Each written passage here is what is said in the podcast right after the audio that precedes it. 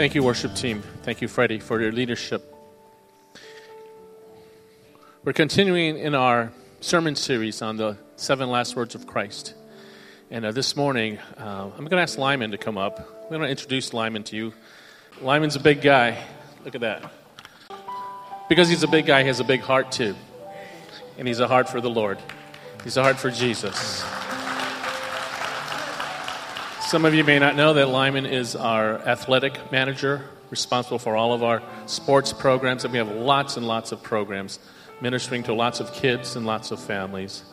Uh, but Lyman is a man of God and a man of his word, and uh, he has a word for us today from the Lord.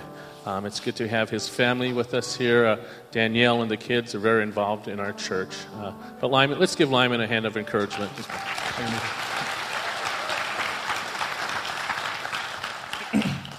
So once again, thank you guys for coming, um, and thank you to Major Phil and Major Debbie uh, for allowing me to, to come up on stage and share God's word, share my heart with you guys and the things that I've learned.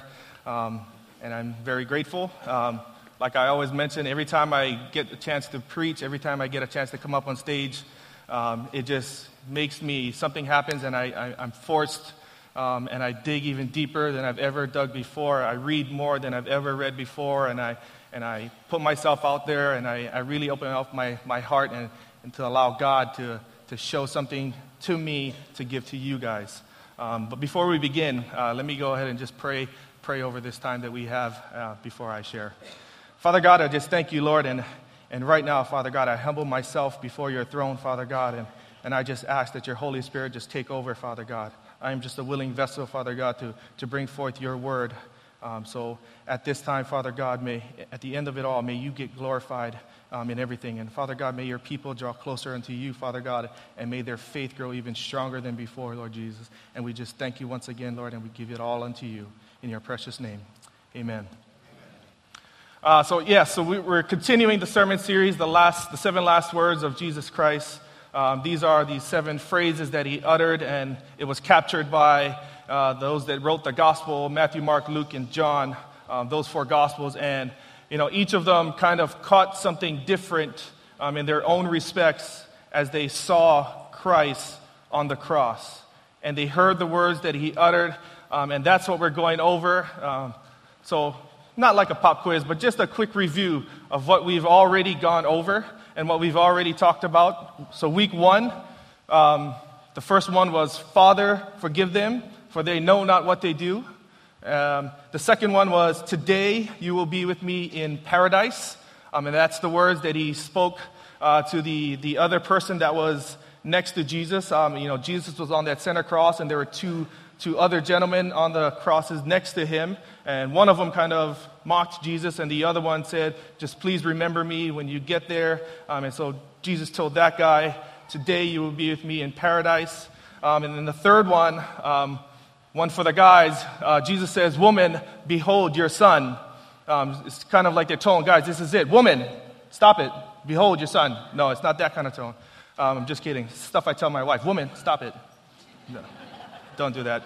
I'm sorry. Bad joke. Um, but but it, it, it, what it really was is, you know, that was a, a precious moment, a precious time between son who's on the cross dying and, and speaking to his mother. That was a, a beautiful connection between Christ and his mother. And he said, Woman, behold, here's your son.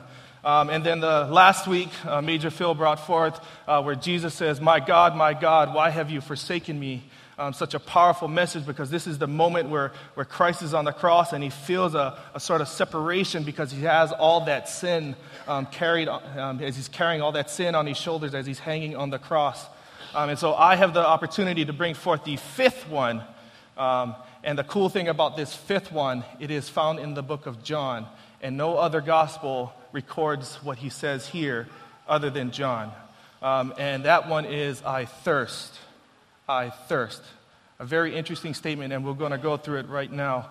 Um, and the, the scripture verse that we have is in the book of John, chapter 19, verse 28 just one verse. So I don't know if you still, if you're old school and you have one of those, those things that you open and there's, there's like papers and you got to actually scroll through the papers called a, a Bible.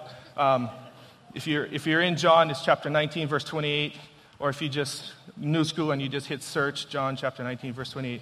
And it says, Later, knowing that all was now completed, and so that the scripture would be fulfilled, Jesus said, I am thirsty. And so, what I want to do this morning for you guys is we're just going to take apart this verse.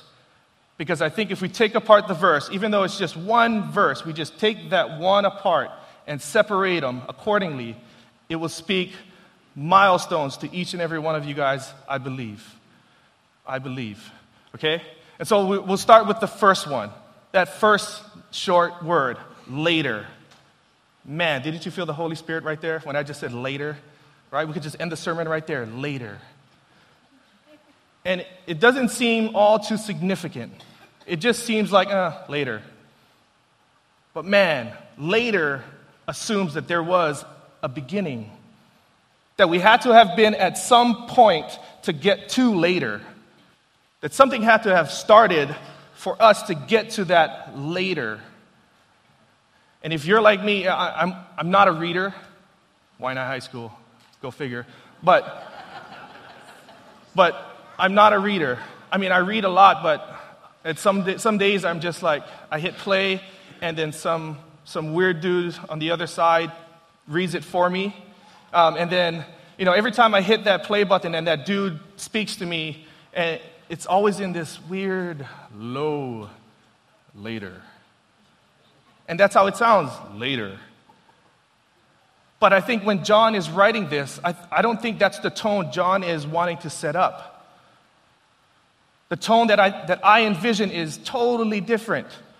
I envision it as something like if I'm speaking to Major Phil and I have a great story to tell him, and there's a whole bunch of details that, that are before what I want to tell him. You know, so I go up to him and say, Hey, Major Phil, you know, you remember that day when I ran into you? Yeah, yeah, you remember that? Well, anyway, later, later on that day, this happened. And so that's the tone I think John is trying to get at right here.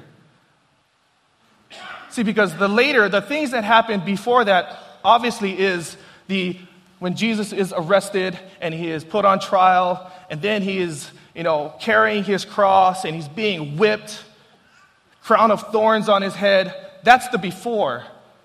And John, in some weird way, but I think it's done on purpose, he leaves a bunch of descriptive things out. Not because it's less important, because I think it's what he wants to say is even just as important. And he doesn't want you to miss what's happening later. So when I see this, it's like an alarm that goes off in my head, and it's like, man, I better pay attention. Because why would he leave out all the whipping, all the bruising, the crown of thorns? Why didn't he get into detail as how much blood was actually shed on the cross? Why did he leave that out?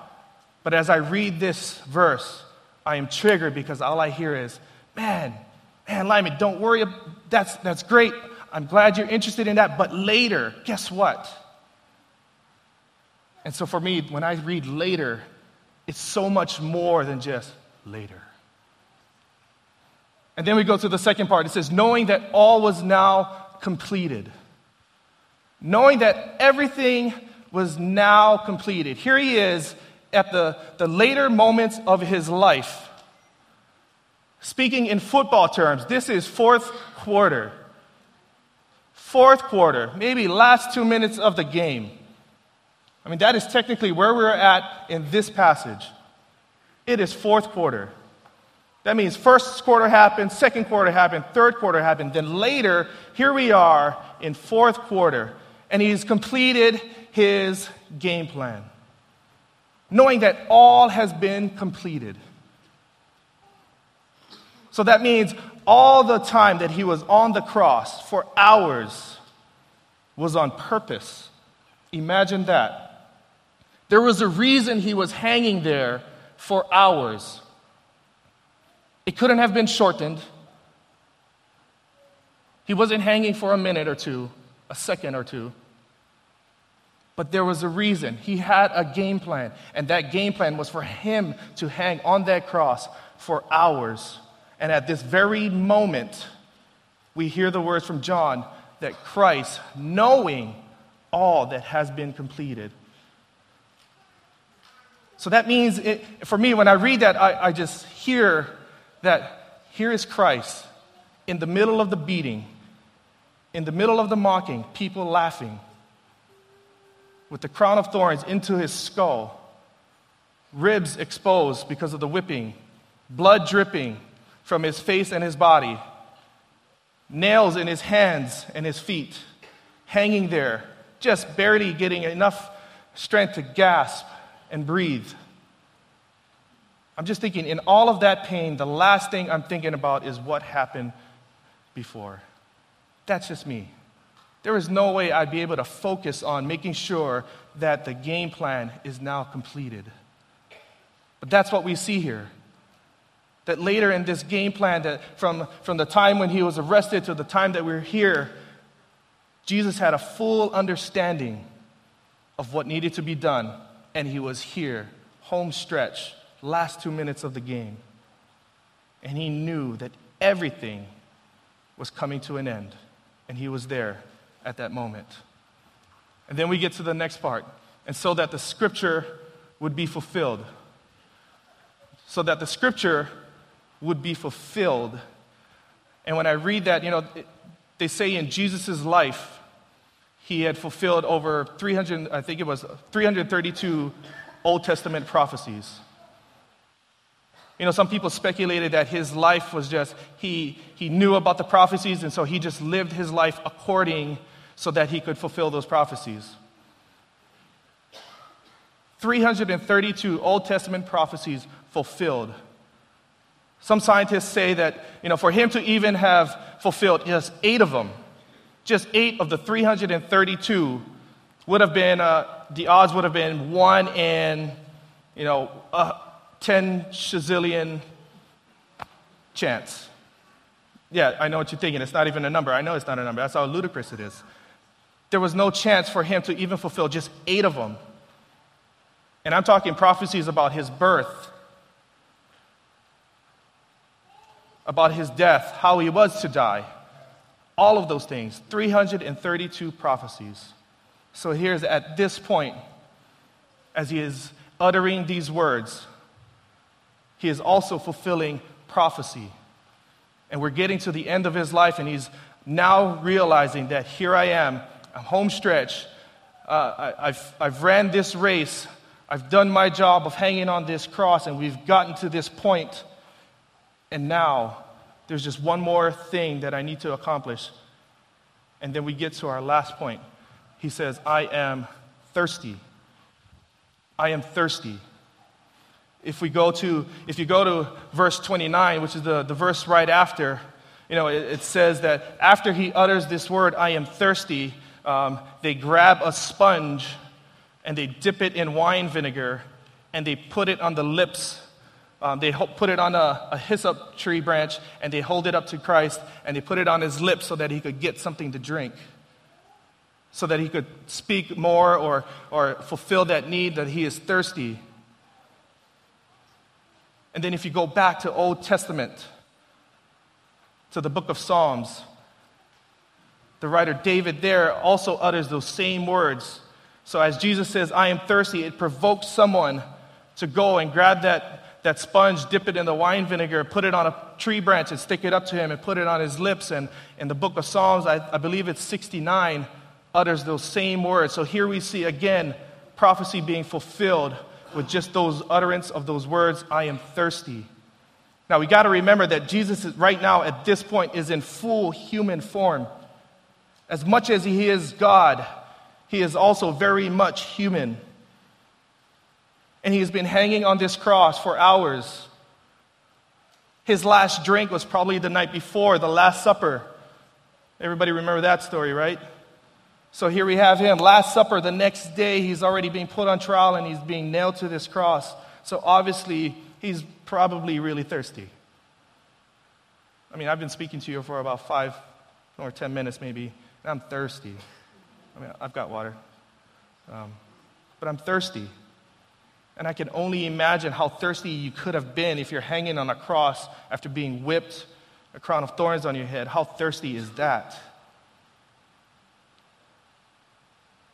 So the soldier goes and puts, puts it on his lip so that he, he can um, get some liquid in his mouth so that he can utter some more words after that. But we'll just stick with this.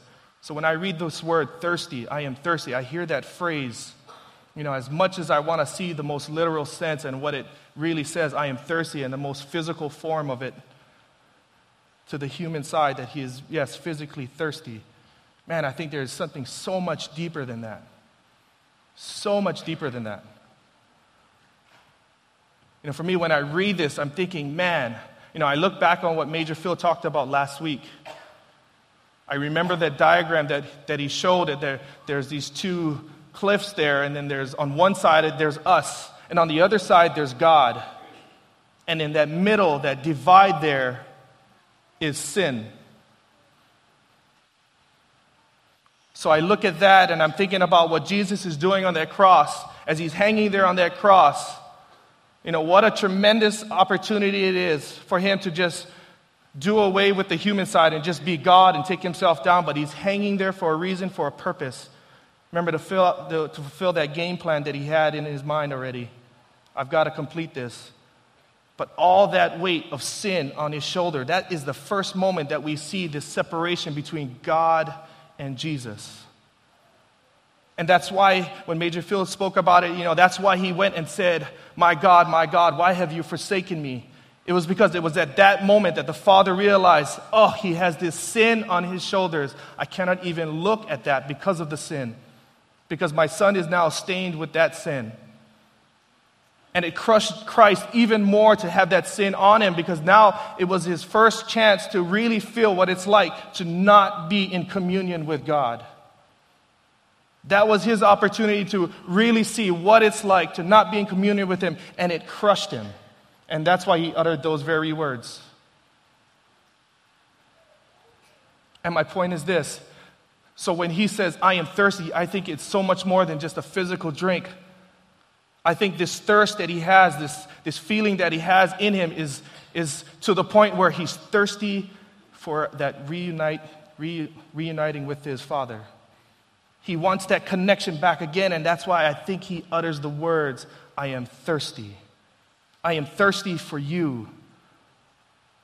This sin that has caused me to have this separation from you, it, I don't like it.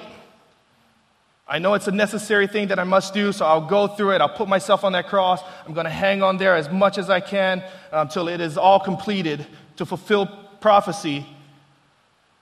But my God, I am thirsty for you.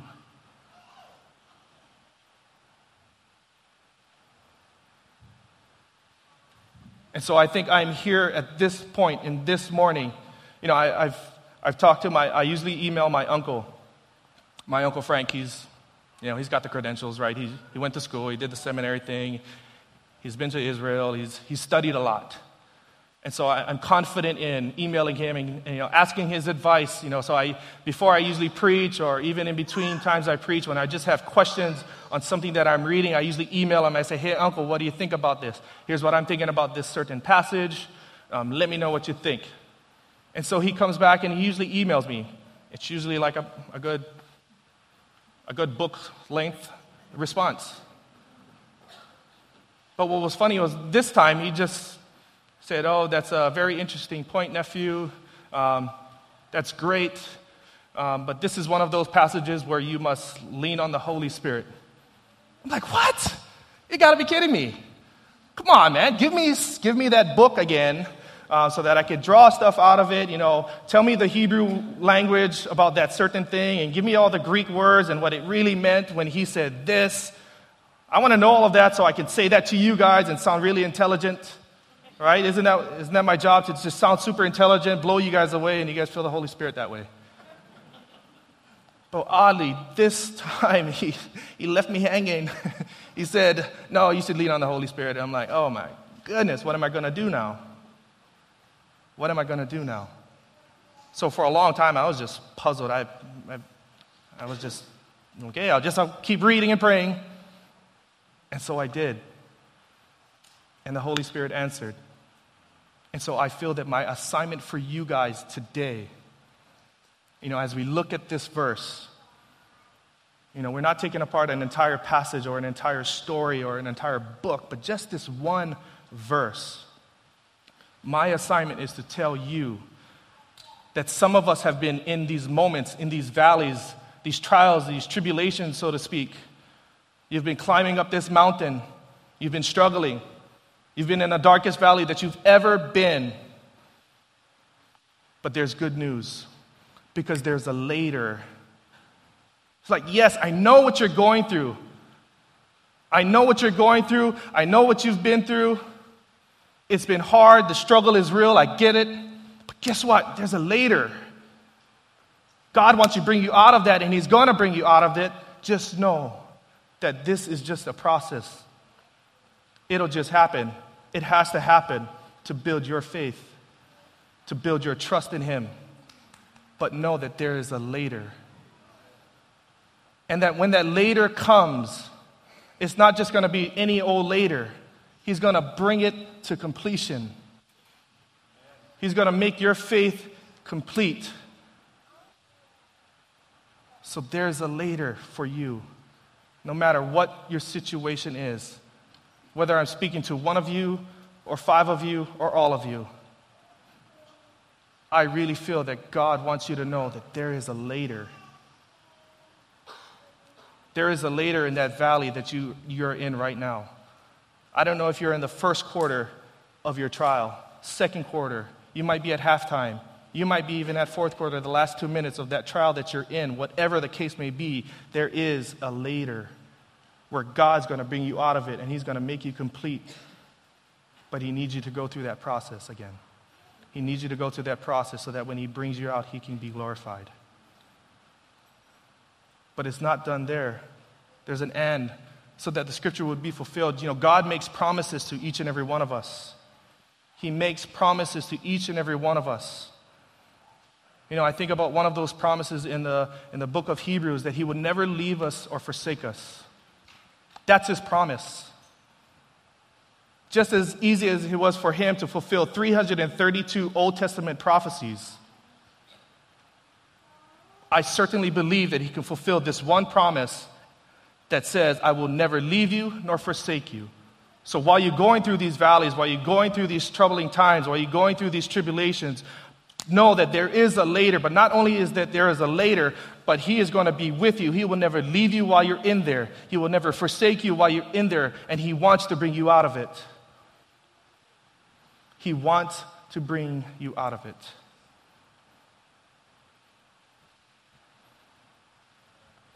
And so when I look at these verses, man, it, it just means so much more to me, so much more. And I, I even look at um, in the book of Philippians, I believe, chapter 1, verse 6.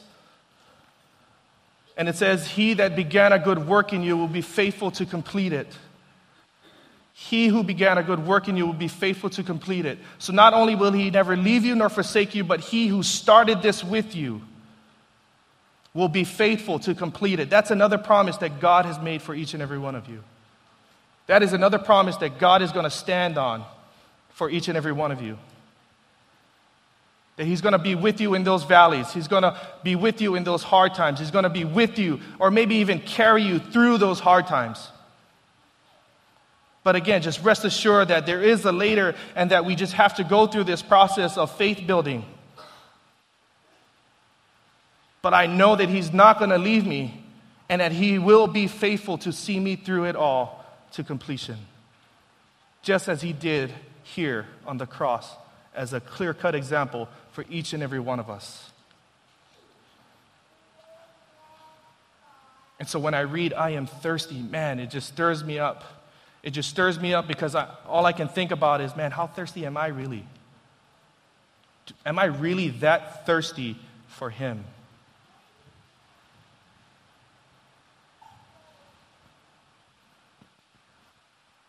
And then I've got this question for you guys. Um, and was something that's been, been floating around my mind. You know, I was, I, do, I was doing this study.